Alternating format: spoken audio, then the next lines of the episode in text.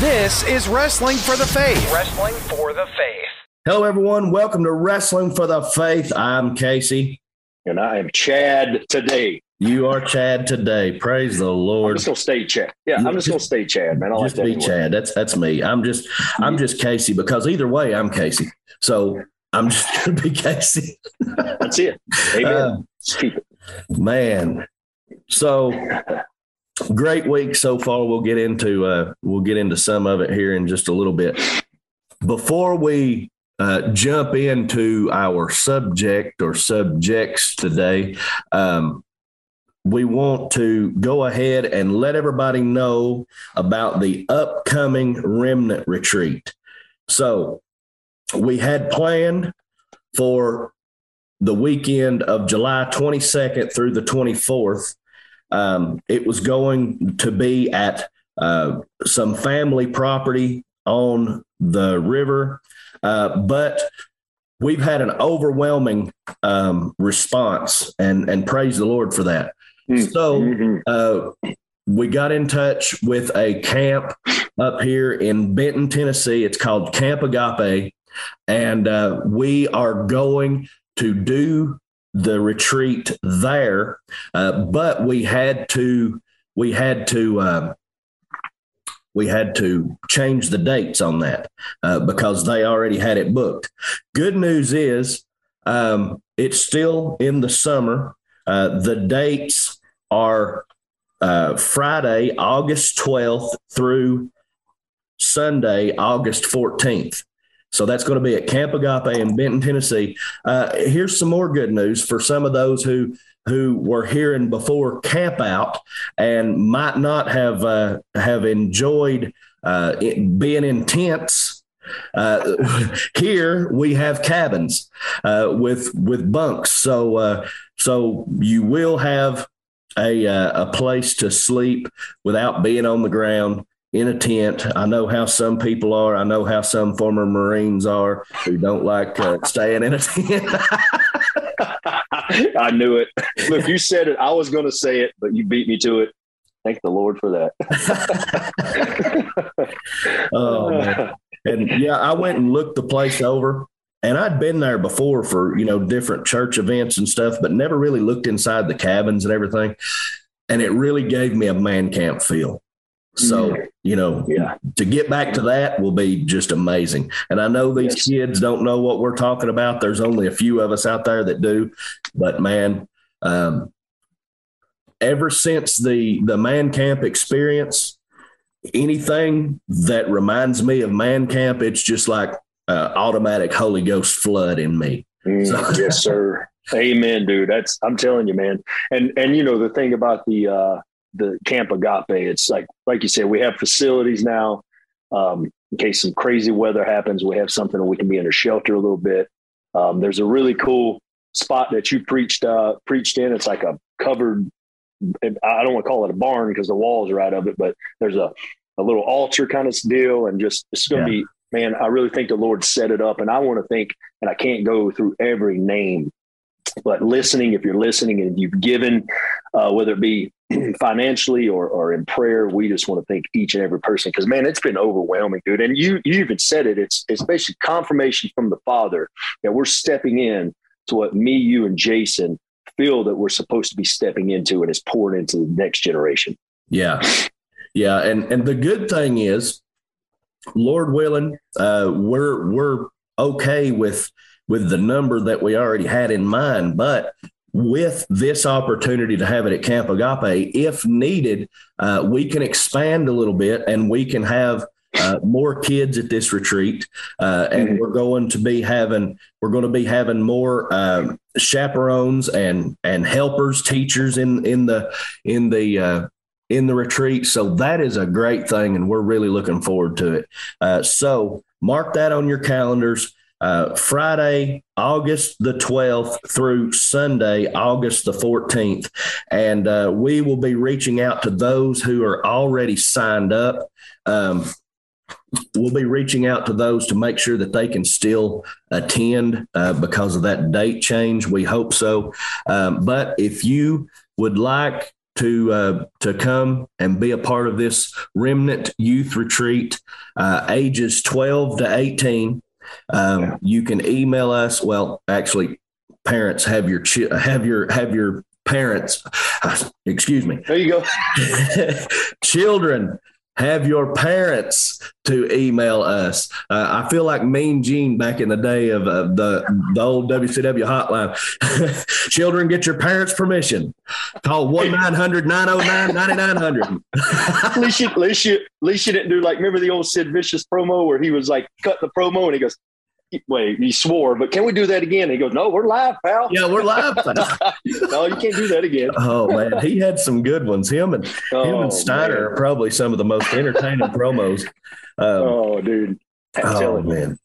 Dude, I love it. I love it. What? Yeah, yeah, Anyway, we're we're excited. We're excited. We know that we are. Um, man, I'll say it. We're facing a battle you know, I think that the enemy's coming strong with the youth this day and time, but I feel like, dude, what you, Jason, and I have been called to do, um, it's a mission. It mm-hmm. is a mm-hmm. mission that that the Holy Spirit and the Father is going to be there with us. I truly believe that. But we're um, we're excited, man. And I and I I just I know we got ten. You said ten already, dude. I yeah, feel like there's going to be there's going to be yeah more flooding in and just wanting to be poured into and you know we're uh, man, we're just excited about what's about to happen.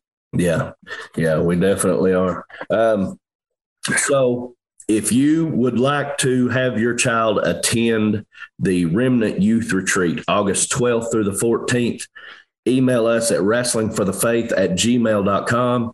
Also, uh, if you feel led to give financially uh, to this, uh, you can you can do so on Venmo at Wrestling for the Faith or on the Cash App dollar sign Wrestling for the Faith. And then all others uh, who also have been pouring in with their prayers and, and, you know, words of encouragement. We, we thank you. Keep those coming because we really believe uh, that the Father is going to do something amazing in this. Oh, yes. Amen, dude. Amen. so, man, we have been in uh, revival at uh, at Christian Outreach uh, in Cleveland, Tennessee, all week. It's been it's been amazing. The Holy Spirit has moved in a great way every night, and uh, I'm just grateful for what is going on out there. We're kind of letting the Holy Spirit lead as, as far as you know uh, when or if we're going to stop or take a break. But you know, as long as revival is happening, as long as as long as the Holy Spirit is pouring out and people are being saved and people are being transformed and and you know we've had several come forward wanting a closer walk with the Lord. And that's all ages man. And uh, it, it's such a blessing. So uh, everybody be in prayer for that. And uh, you know it's it's a it's an amazing thing because it's been scary for me stepping out on faith and doing what the Holy Spirit has, has told me to do. And, you know, I went, I explained that, went through that on a, an episode or two ago. Uh, you know, what the word that the, the Spirit gave me at man camp and then the multiple confirmations. Um, and I've stepped out and, you know, uh, I'm preaching meetings and just letting the Holy Spirit lead. And man, he's providing and yeah. and what we're seeing um, is just it's great. And i'm i'm praising the lord for it. We just pray for for it to continue. That revival overflow that that we began uh, praying for we we we started talking about revival, we started, and man, it's so funny because that first episode we had planned that we were just going to talk about like Azusa Street and Brownsville and, you know, some of these past revivals and what the Lord did.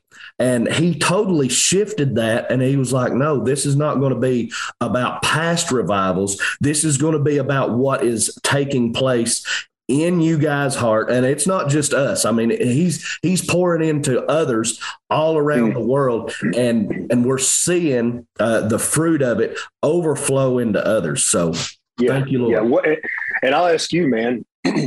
I've seen. So you've been holding these revival services in in Tennessee.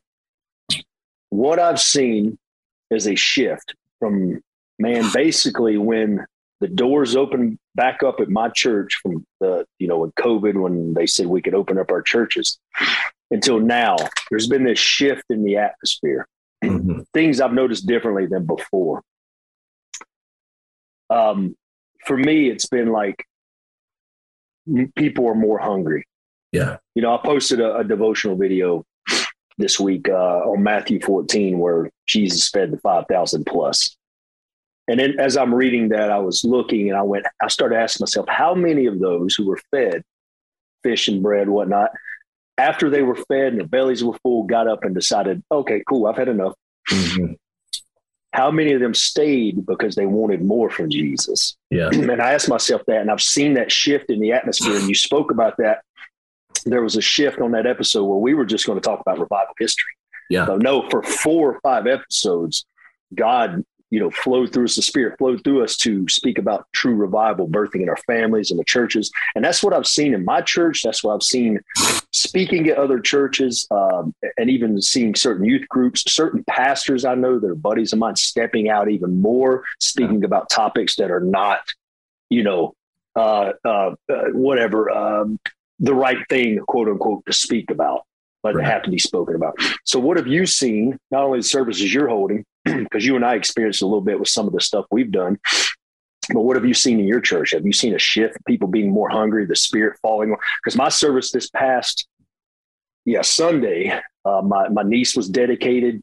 Dude, it turned into a basically after the dedication of the baby, it turned into a worship service. Yeah, there was worship. There was praying for a, a married couple that was was starting a basically a, a United States loop of marriage counseling and family counseling dude, it was just an outpouring of spirit. And all I could do was just cry. You know what I mean? It was just, God, this is what it is, just to sit at your feet. I'm I'm not ever going to be satisfied until I'm in the presence of the Father. And that's really what I've seen happen in my church and my pastors preaching and others preaching is just this flowing of the Holy Spirit, dude, where people are hungry and where people truly come to just rest in the Lord and not look at their clock and go, it's 1220, man, I got to be out of here.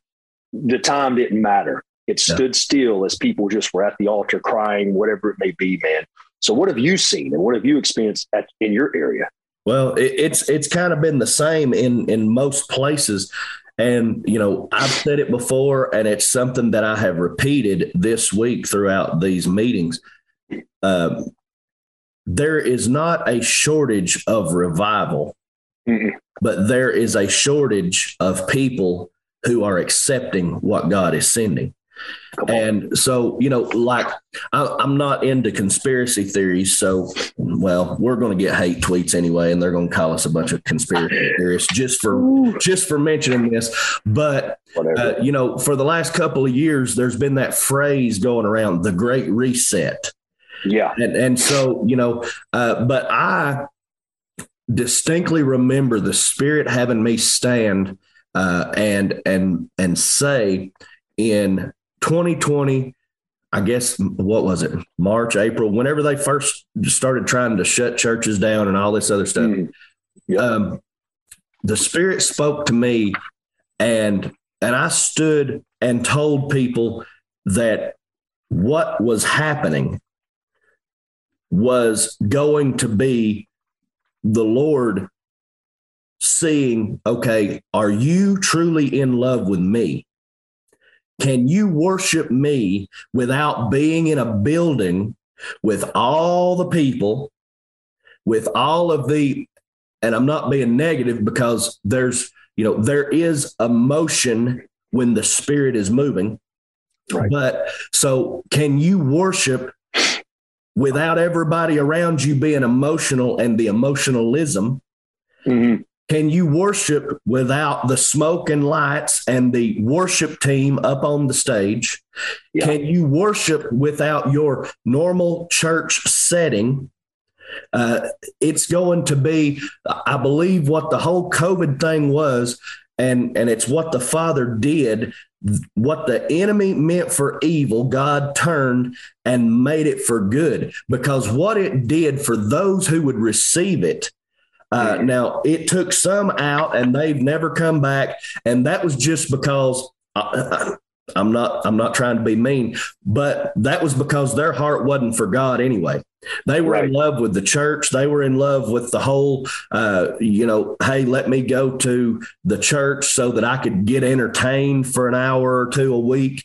And, you know, so some of them have not returned, uh, but those whose hearts were for the Father, uh, they have and they are seeing uh, a great move in their heart and life. And I believe, like I said, what the enemy meant for evil, God turned for good, and he he brought about a great reset in the body of Christ. And now those people who for months, however long, I don't know. We I never really stopped uh, doing church, you know. But no, those for however long um, were away from the church building and the whole church setting, uh, they came back to that one on one personal relationship with Jesus, they were able to worship one on one with Him, not, not waiting to have everybody, you know, shouting and hollering around them, uh, not waiting until the Spirit started moving through somebody else. They were able to cultivate their own personal relationship with the Lord, and now they are stronger.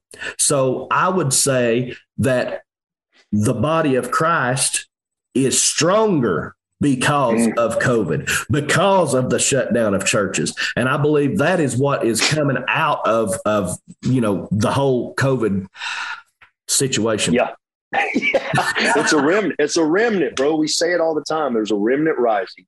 There is uh, this group that is going to, I believe, turn the world upside down, bro. We spoke about Acts 17, I believe it is, many, many times. And it took those ones who were always comfortable and man, I'm not, I, I, pray for them that they come back, but it took the ones who were comfortable and COVID shook them. And now they're, they think it's okay to sit at home and watch online instead of being in fellowship when the word tells us we need to be in fellowship with other brothers and sisters. And, but you're right, man. It's, it's caused a, a, to me a more hunger to truly be satisfied and not just go about lights. You know, we experienced it at man camp. We keep going back to that because it was life changing for us where I don't want to tell any secrets. Anyway, the worship setting for us was yeah. not lights and cameras and action. It was just it was music being played where you would worship in your own way, whether mm-hmm. it's on your face, hands raised, sitting in a chair, whatever it may be yeah. comfortable for you. Dude, that's what it was. And I've experienced that in in in sitting right here in my office, dude. Yeah. This little squared office where there's nights where I just put a song on on my phone. And when you can worship like that and just be on your face, or when you're in the, the word, reading the word, and that living word comes to life, and you start to be emotional and you start to pray in the spirit or whatnot, bro, that's true worship. Worship I think I think a lot of people think, oh, if worship, I need to play some music. That's not always the truth. Mm-hmm. Worship is, you know, we've spoken about it, going to the Father in prayer and and just uh, falling at His feet, man. It's just being in His presence. And I think we, I know we're seeing this amazing hunger. We experienced it. You and I. Uh, I can't remember the exact date. You may know the show I did for you for Global Wrestling Ministries. The next night we did our wrestling for the faith. Yes. Second second little service and we experienced it just you and I up there talking about identity, sharing testimonies, this, that, playing some worship music, uh, some teen guys, women and men standing up testifying and crying in front of people they didn't even know, bro. Yeah. That's the spirit. That's the Holy Spirit falling not in a church, but yeah. some leaky old building in yeah. McDonald, Tennessee. We say it all the time with no heat, no AC, just some random building that the Father placed us in to share the word and share truth, dude. And I, we're going to see more of that, bro. And I think that moving into our, our, our, remnant youth retreat, there's a reason we're calling it that. Yeah. Because we believe that we're we're led to help help push forth this remnant to the next generation that can go into. We've said last week, go into schools, you know, go into their little whatever their their athlete groups, and they can share the gospel mm-hmm. with pride, with passion, and with to, you know no shame in sharing the gospel. Amen. Amen. I want to I want to read something that was very interesting. And you know, as I am moving more and tapping into uh, the spirit, you know, it's yeah. You know, I I've had these before, but a lot of times I believe I kind of cast things off as just my imagination. uh, because in in the churches that I was raised, you didn't have people talking about dreams and visions that that the Father was giving them. Sure. Um, you know, so I just I just thought, oh well, you're just imagining this stuff. But some of these have been so strong, and and lately, you know, I've I've got a few of them, but one that just really hit me, and this was written Monday morning, um, and it was referring to the morning before church service. Uh, so it says, toward the end of yesterday morning service at church, the Holy Spirit began giving me a vision of a huge flood of water bursting through the back wall of the church. So in my church, this is we've got a big cross on the on the back wall. So then there's the platform where the worship team is and the the the podium where the pastor's at. So like what I'm envisioning was coming through that cross just a huge flood of water. Like a like like there was a big pond up there and it started leaking and just burst through. So says a huge flood of water bursting through the back wall of the church. This huge explosion of water went powerfully through the church building, seemingly destroying everything in sight. Chairs were overturned with people in them. All of the church walls exploded from the water pressure, sending the people of the congregation out on a mighty wave through the community. I never felt any fear concerning this vision in fact, I felt excited even though I wasn't sure exactly what it meant.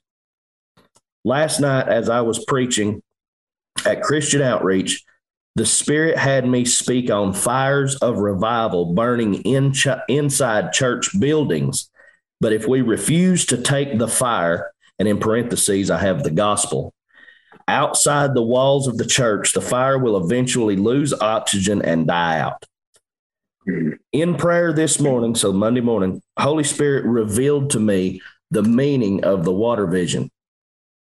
I believe the Spirit is saying for those who will embrace the Ephesians 4 model and allow the fivefold ministry to equip the saints to go out and do the work of the ministry, a great outpouring is coming. So what I what I am feeling is there's so many who have got caught up in numbers. Hey, I, I, know several people who, um, at one time, they were so focused on numbers that the the the spiritual um, the spiritual place, or uh, that's not the word that I'm looking for. Exactly. The the spirituality of the uh, of the the people that they had was dying mm-hmm. because they were so focused on trying to and there's nothing wrong with doing outreach there's nothing wrong with going out and inviting people to church there's nothing wrong with doing events to try to uh, you know let people know hey you know we've got a church out here. Come and come and join us. We'd love to have you. You're welcome. There's nothing wrong with that. But some have have gotten so focused on the the whole church growth model uh, in the last several years that they have they have worried so much about going out and pulling in numbers. And for the most part of course we want people coming in our churches we want you know we want people there we want people to hear the gospel we want people to be born again but the truth of the matter is the the church is to equip the saints. Right. Okay. So we see people going out and focusing on trying to pull people in. They were using all of their energy to try to pull people in and get numbers in the church instead of worrying about equipping the ones that they had inside the church. And, you know, the Holy Spirit told me several years ago, he said, if you focus on the five, if you've got five people in your congregation, if you focus on setting those five on fire, Yeah. They are going to go out and reach people for the gospel. You're not going to have to worry about begging people to come in because these people are going to be so on fire by the by the spirit that they are going to be going out and preaching Jesus at their jobs, whether they're in Walmart, at the mall, at the mechanic shop, wherever they are, they're going to be out preaching the gospel. And then mm. When they lead people to Jesus, uh, and those people need a place to come to be discipled and equipped, they're going to say, "Hey, you're welcome to come to my church." Yeah. And so we've we've got the model all wrong, uh, where we're focused on trying to pull people in instead of equipping those uh, instead of equipping those who are inside uh, your church or, or in the body of Christ already. Let me read this. Ephesians chapter 4, beginning at verse 11, it says, And he himself gave some to be apostles, some prophets, some evangelists, some pastors and teachers, for the equipping of the saints for the work of the ministry, for the edifying of the body of Christ, till we all come to the unity of the faith and of the knowledge of the Son of God to a perfect man that's a mature man, to the measure of the stature of the fullness of Christ. That is what that is what we were that's what the church is for to equip the saints to go out and do the work of the ministry. Yeah, dude, I think as you're speaking right now, two things. An analogy I can use is you running Global Wrestling Ministries training facility. Mm-hmm. Um, you can tell tell me how many guys you have come train on a, a, random week. It's not many from what I've seen when I did the seminar there. So it's like you going, you're training say ten right now. Mm-hmm. Now in your mind you start thinking, man, I'd really love to train fifty. Well, if you have fifty guys and girls in there and you're training them all at the same time, you're not able to to really pour into them what it means to have good psychology, uh, sell properly, bump properly, whatever it may be in the pro wrestling world. Yeah. But with having with having eight or ten or even twelve, you're able to pour in to these young men and young women in the wrestling terms to be a better performer, to go on and teach someone else to be a better performer instead of them just getting a little trickle of what we got. So I think about Jesus and the 12 disciples. He mm-hmm. could have easily, dude, he's the son of God. He's he's God in flesh walking amongst us for 33 years. He could have easily had um, 500 disciples following him. Truly exactly. believe that. But he chose these 12 whose hearts were pure and true and wanted to be with him and knew who he was. He chose these 12 to pour into. Mm-hmm. You know, he didn't think about numbers. He thought about the long term, sharing the gospel. You know, and that's what happened with these 12 is they were they turned the world upside down. I keep saying that, but they really did. He poured everything into them. He taught them. They they walked with him. They prayed with him, and all these other things. And it wasn't about some model you know to him he he he set the example if you ask me. Jesus set the example. That sometimes that small model is best. Like you said we can have five people in a service whatever it may be. I can have five at a youth service that i've i've been there. I've I've, pre- I've spoken to five youth boys and girls in an upstairs basically attic of a church one time. Mm-hmm. and and in my mind at that time i'm thinking man i really wish there was 500 but looking back now I would much rather speak to those five yeah. than 500 because those five I could pour into deeply and intimately in a Holy Spirit way. And they would grasp the things and they could go on and pour into others. So we have to remember that, that it's not about some formula of, oh, I got to build the church this way. I got to, you know, have this many people in here because the obedience of the small things the Lord's yeah. going to provide. He's going to provide. The Holy Spirit's going to flow through that. And you've seen it many, many times where we've talked about these revivals where these groups of two or three would go in and pray over this area uh, for a revival to happen and it would burst something amazing. And it's really just getting away from that numbers thing. Mm-hmm. You know, I've seen, and, and I'm not talking bad about churches, man, by any means, but you've seen churches who all they think about is how many people raise their hands to submit, you know, profess their faith to Jesus Christ or whatever. Oh, we, we've got 25. Yay, yep. praise the Lord. How many did you have come to the altar and fall on their face and, and repent yeah. pornography problems of being a drunkard or a, an abuser? Or how many people truly submitted to the Lord? You know what I mean? I've been there where I've had to go to the altar and just fall on my face and lay there You know what I mean? Fall on my face and just lay there, bro. And and that's what it's about. It's not about some numbers game. Don't care. Jesus is not up there up there checking a box, going, "Ah, oh, yes, we got 25 right here." Nope.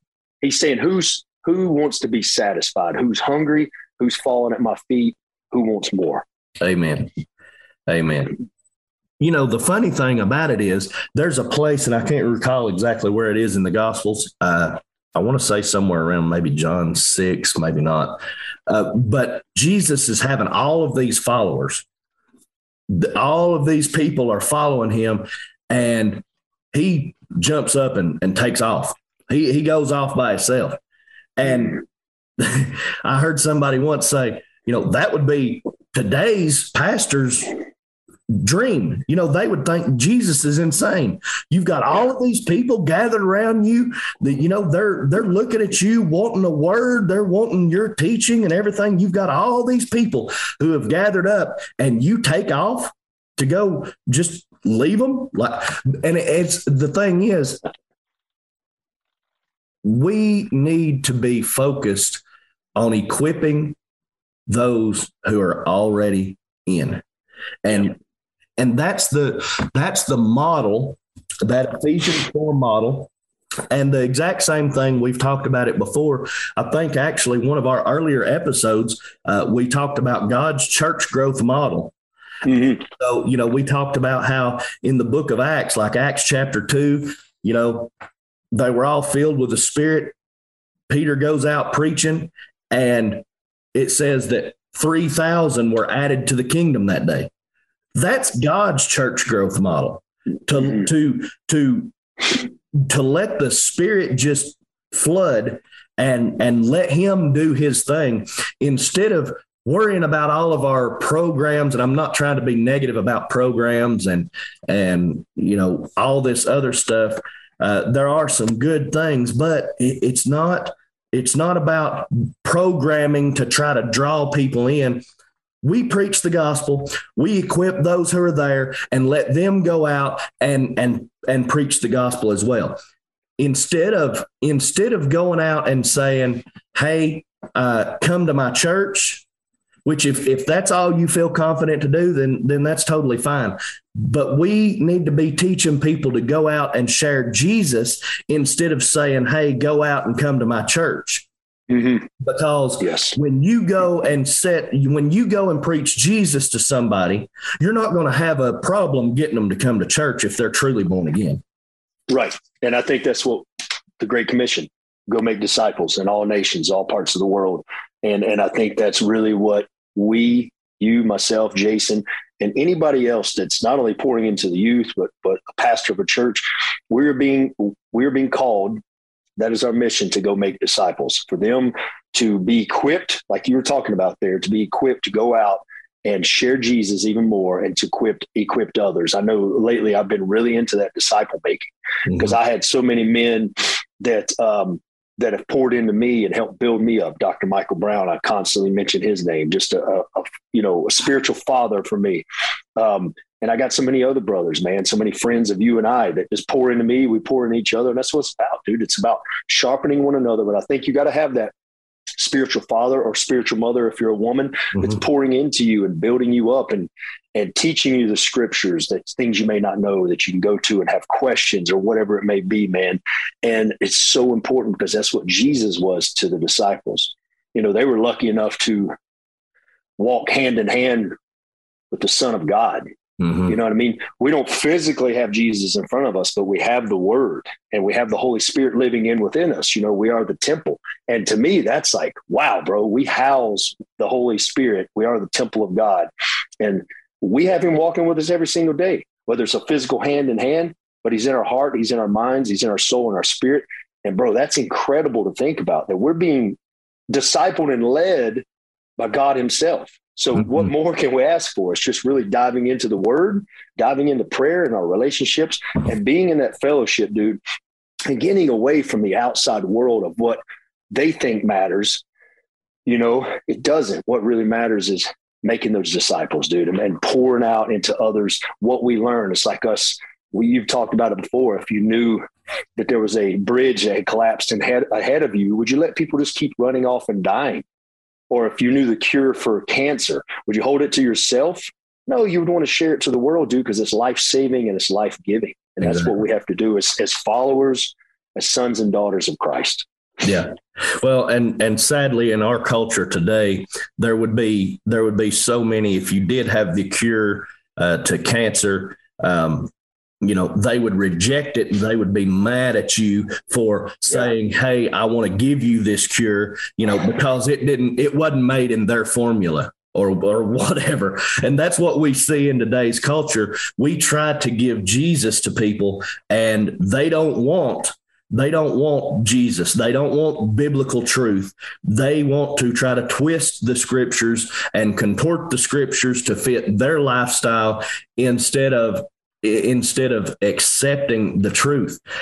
Yeah. It's a sad, sad thing. But uh, you know, one day, uh, you know, my pastor this past week, he he preached on Jesus being the ark and he was comparing it to to the days of Noah and how, you know, God told Noah to bring his family and and the animals in and there was that that time after so many years of Noah preaching that God shut the door of the ark and it was yeah. too late for everybody and mm-hmm.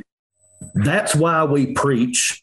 That's why we suffer the persecution, all of the the hate tweets and hate emails and all the stuff. That's why we do it to share Jesus with people outside the walls of the church, whether they hate us for it or not. Uh, we are sharing the truth of God's word because one day the door of the ark is going to shut. Right now, You're Jesus right. is mm. our ark, and and we have the opportunity to come to Him and rest in Him and accept His sacrifice. And and dude, I know listen, you're right, man. You're right. There's there's so many blinded folks out there. But what we can think about too is, um, I believe preached first to his family, and they were the ones that were in that ark with him. So there's a lesson there when we have to pour into our families. We can't forget them. There, there's times I've gotten busy where I've forgotten to just pour into my wife and daughter, and it's a reminder right now as we're recording this. Be sure every single day that you're pouring into your wife and daughter because they're under your roof. And if you can build up your house, the enemy can't destroy anything in your life, right? If he can destroy your family, he starts to chip away at other things. And there's a lesson there in Noah. He had his family, and that was all he had in that ark with those animals and himself. Mm-hmm. But, dude, I mean, there's so much of a lesson there is God's reminding us be sure you're pouring in your family too. Don't forget about that. Don't get so busy with the outside world you forget to be a godly father. You know, Christ likeness is synonymous. Is that what we read in Maximize mm-hmm. Manhood? I believe mm-hmm. I'm saying that right. Being Christ like to your wives, your husbands, whatever it may be, your children, being Christ like means sure you're a godly father, godly mother, and pouring into your family as well. Yeah. And, and dude, that's there's you gotta oh, what's the word I'm looking for? Mm. Build that foundation. Your family has to be built on Christ. Yeah. Yeah. And that is our primary ministry. That is our primary focus. Uh, you know, and we've talked about it before. What if, what if we are called what if we are only called to to see our families changed? What if we are only called? Can we be satisfied? And this is a question for other people to ask themselves who feel called to ministry, who feel called to, to share Jesus. Can you be satisfied if all that the Father has called you to is to, for the rest of your life, pour in to your family? Can you be satisfied with that? Or do you have such a pride about you that you think, oh, I've got to be the one behind the pulpit? And, you know, the Lord spoke it to me in 2015. Um, and it hit me like a ton of bricks.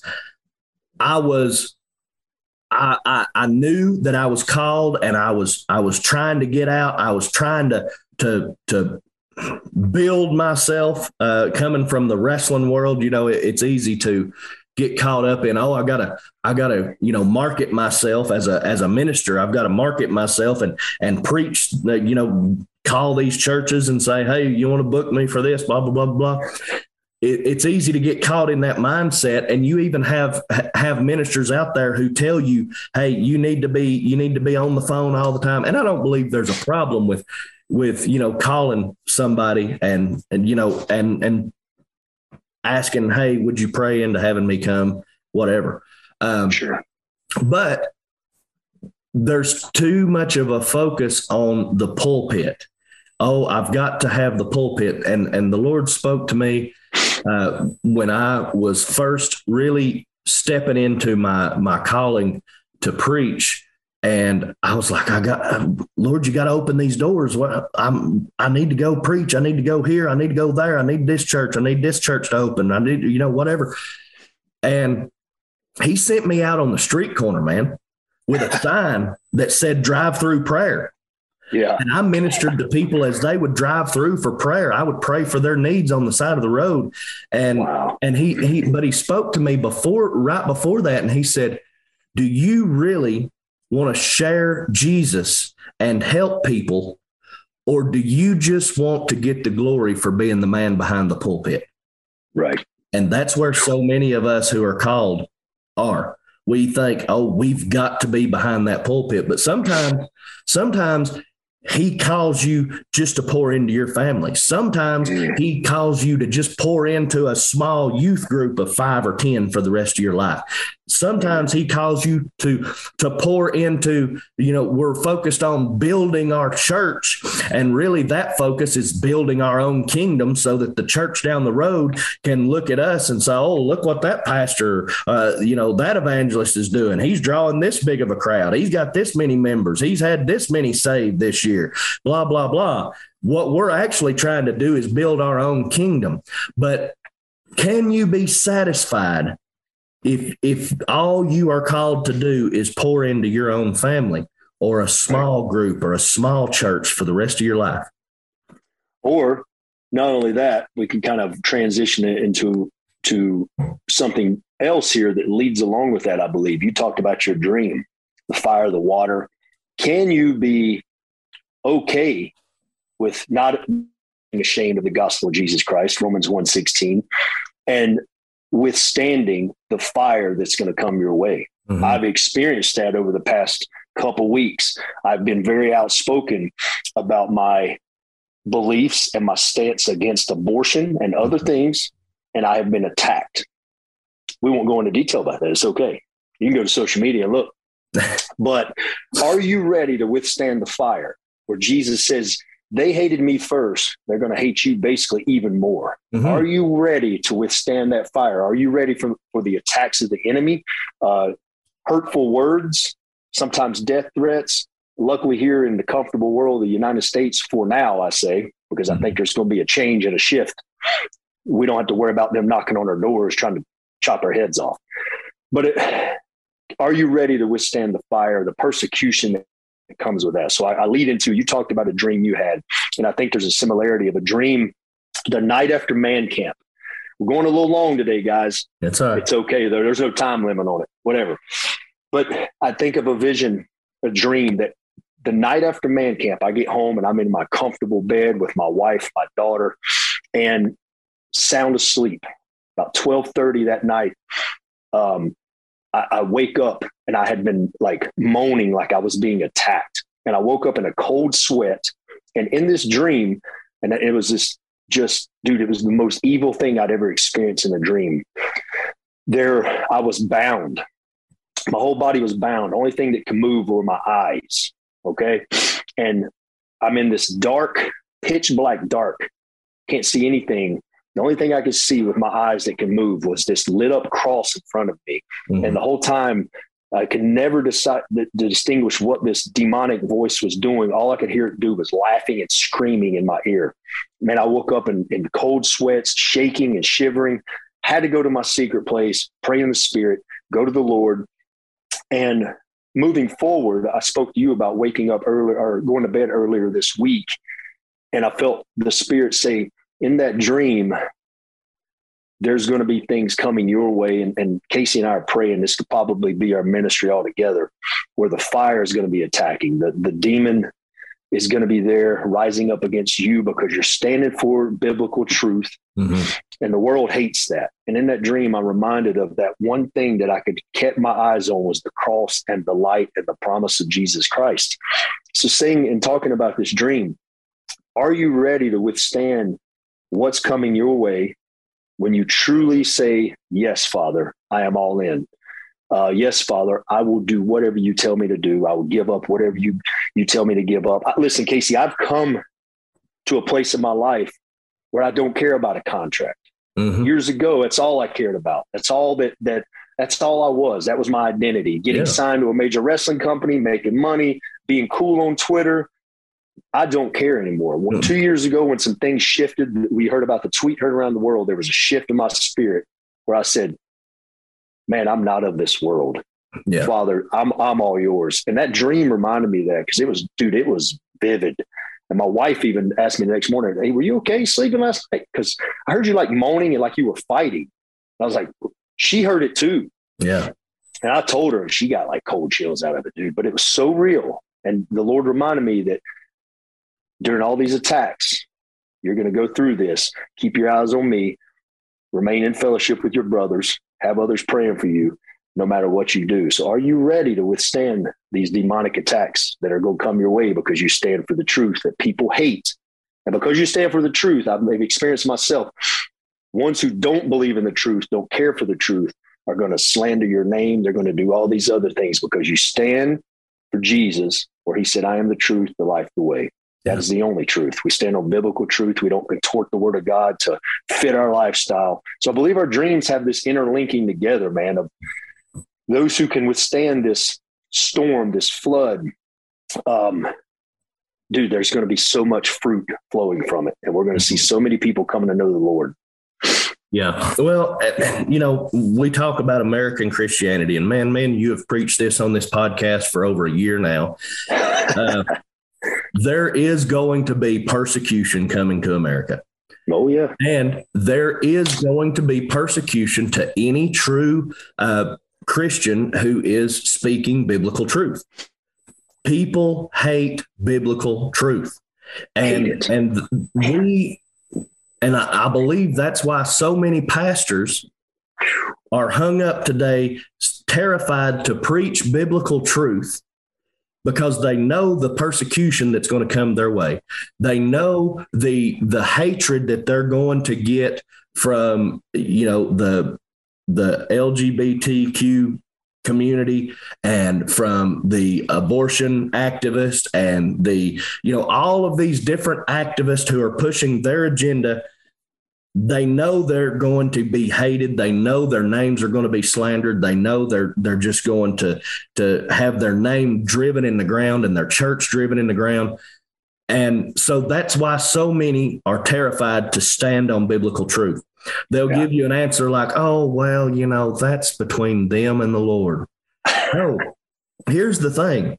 Yeah. uh, if the bible says it's sin it's sin Mm-hmm. Yes. And we are to openly proclaim that it's sin.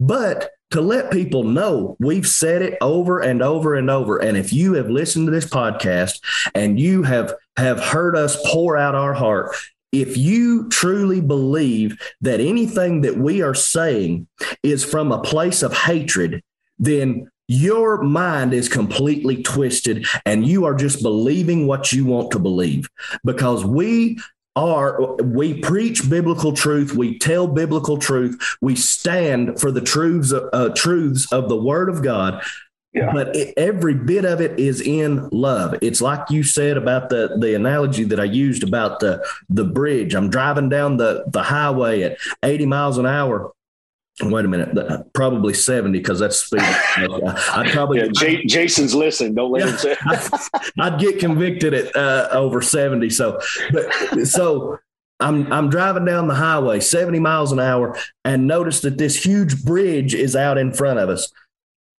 Would people rather and these people who are who are sending the hate tweets and the hate emails and all this what they are saying is they would rather me turn my car around mm. and just drive back the other way and wave at them as they are headed off this this this bridge that is collapsed. That's what they are saying. Instead of me turning my car sideways and jumping out, waving my hands, no, no, no, stop, stop, stop.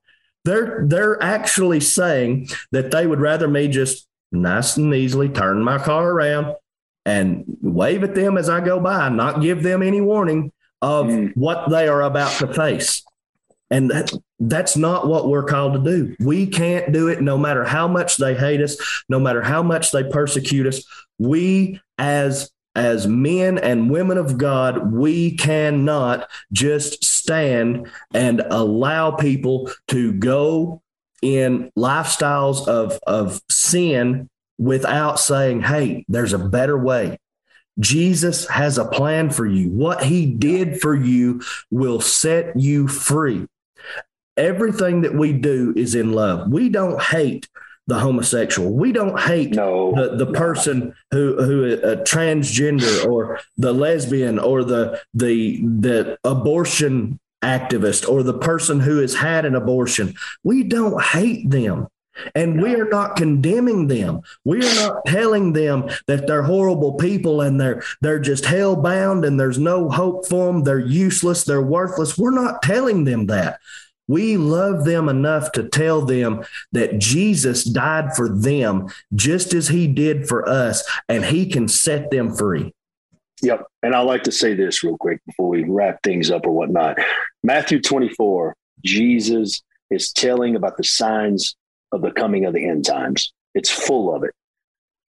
And I and I think about you and I, I think we you mentioned we don't hate, we're just throwing out warning signs here. Mm-hmm. We're we're there catching you in our arms, saying, Let me lift you up and let me show you what the Father's done for me by pulling us out of a sinful lifestyle. Yeah. And real quick, I got a story.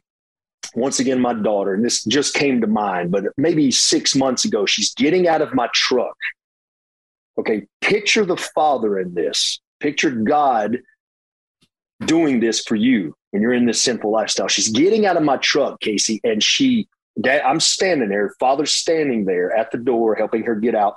She misses a step, starts to fall face first to the concrete. Mm. Now, two decisions: let her smack her face, bust her head, and go. You learned your lesson. You need to watch what you're doing. Nope. what happened? Dad, Daddy's instincts came in my arm swooped in and caught her in midair. Amen. Because I love her. Yes. Dude, that's that's what we're trying to do to we I never call abortion murder because there's women who's had them, who's been forced to have them, who are living and having to regret that. Mm-hmm. They don't want to hear that word. They want to hear "I love you." Hey, there is a way that we can we can cope with this. I don't hate gays. I don't hate anybody who's living in that lifestyle. I want to be like the father who, as you're tripping into this sinful lifestyle and you're about to smash your face on concrete, you know, in, in a picture, in a way, I, the father's there swooping his arm in or using us to swoop our arm in and catch you and set you up right and go, listen, let me talk to you. And that's what I did. I swooped in, called Ava, and, and chucked her back in the truck, said, look at me, watch what you're doing. There's a step there. Yeah. And she was like, and in her little eyes, she's thinking, wow, thank you, daddy. Yeah. and even my wife was like, holy moly.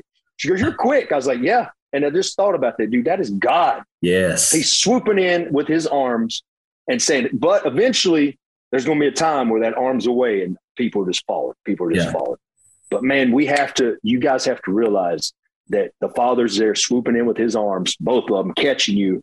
Say, man, let me show you love. Let me show you protection. Let me show you uh, that I am a good, good father that's going to keep you from falling into the pits of hell mm. by the sinful lifestyle that we, we've you and I have been pulled out of. So we do not hate, don't care what people say. They're going to constantly tell us we do, or we're bigots, racist, homophobes, whatever it may be. Um, but the truth is, we love you and we want to help you. And he gives the email out all the time. Casey does. Email us about these things. Let's talk. Yeah. let's let's pray for you. Give us a name. Give us a situation. That's where we are. We're there to catch you in our arms and say, "Hey, this is what wrestling for the faith is about. It's not about hate speech. Yeah, it's about truth and God's word and loving you and helping you get out of this sinful lifestyle." Right. And and just to just to wrap up on what you're saying there, we care about equipping people. We yes. care about showing love and helping people be all that they can be, all that they are designed to be, all that the Father has designed them to be. We care about them. That's why we share these truths. That's why we preach the gospel. That's why we tell people that there's a better way. Um, it is for someone, and I'll just plainly say it. We say this all the time, uh, and and people have sent us messages, hate tweets, and all this other stuff, and all they want to spew is hatred. And we say, hey, why don't you email us? Why don't you call us? You know, we're we will plainly talk to you, not with hate. We will we will discuss. We can dialogue. We can go back and forth. And in the end, if we have to agree to disagree, then that's totally fine. Uh, but we want you to know that we love you enough to try to help you and to try to pour into you. And if you don't end up seeing it our way, then that's totally fine. We have we have done what we are called to do. For those who would say that we hate them because we speak biblical truths, someone who hates you is not going to want to talk to you. Someone who hates you is not going to offer to hey email me or call me. Let's let's talk. Let's let's let's dialogue on this. Someone who mm-hmm. hates you is not going to do that. They are not going to have a care in the world for you if they truly hate you. They're not going to care enough to say hey call me. Right. So yes. Amen. Amen that's brother. the truth. And deep down deep down honestly they know it. They do. It's conviction. Yeah. it's pure conviction. Amen. I've been there. Yep. Yep Hmm. all right.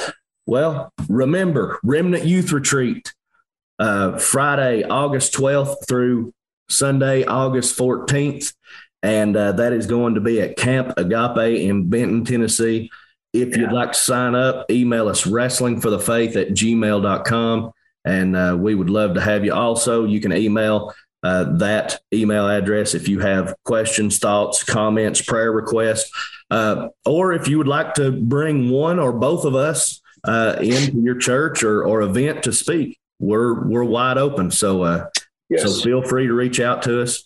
Um, and you know we we love pouring into people and and helping as much as we can. So amen yes, sir. So we love everybody. God bless you, and we hope you have a wonderful, wonderful day. Thank you for listening to Wrestling for the Faith. Don't forget to follow Casey Cage on Twitter at Real Casey Cage. Follow Chad Lale on Twitter at CWLale underscore Gunner. And follow the show at Facebook.com slash Wrestling for the Faith.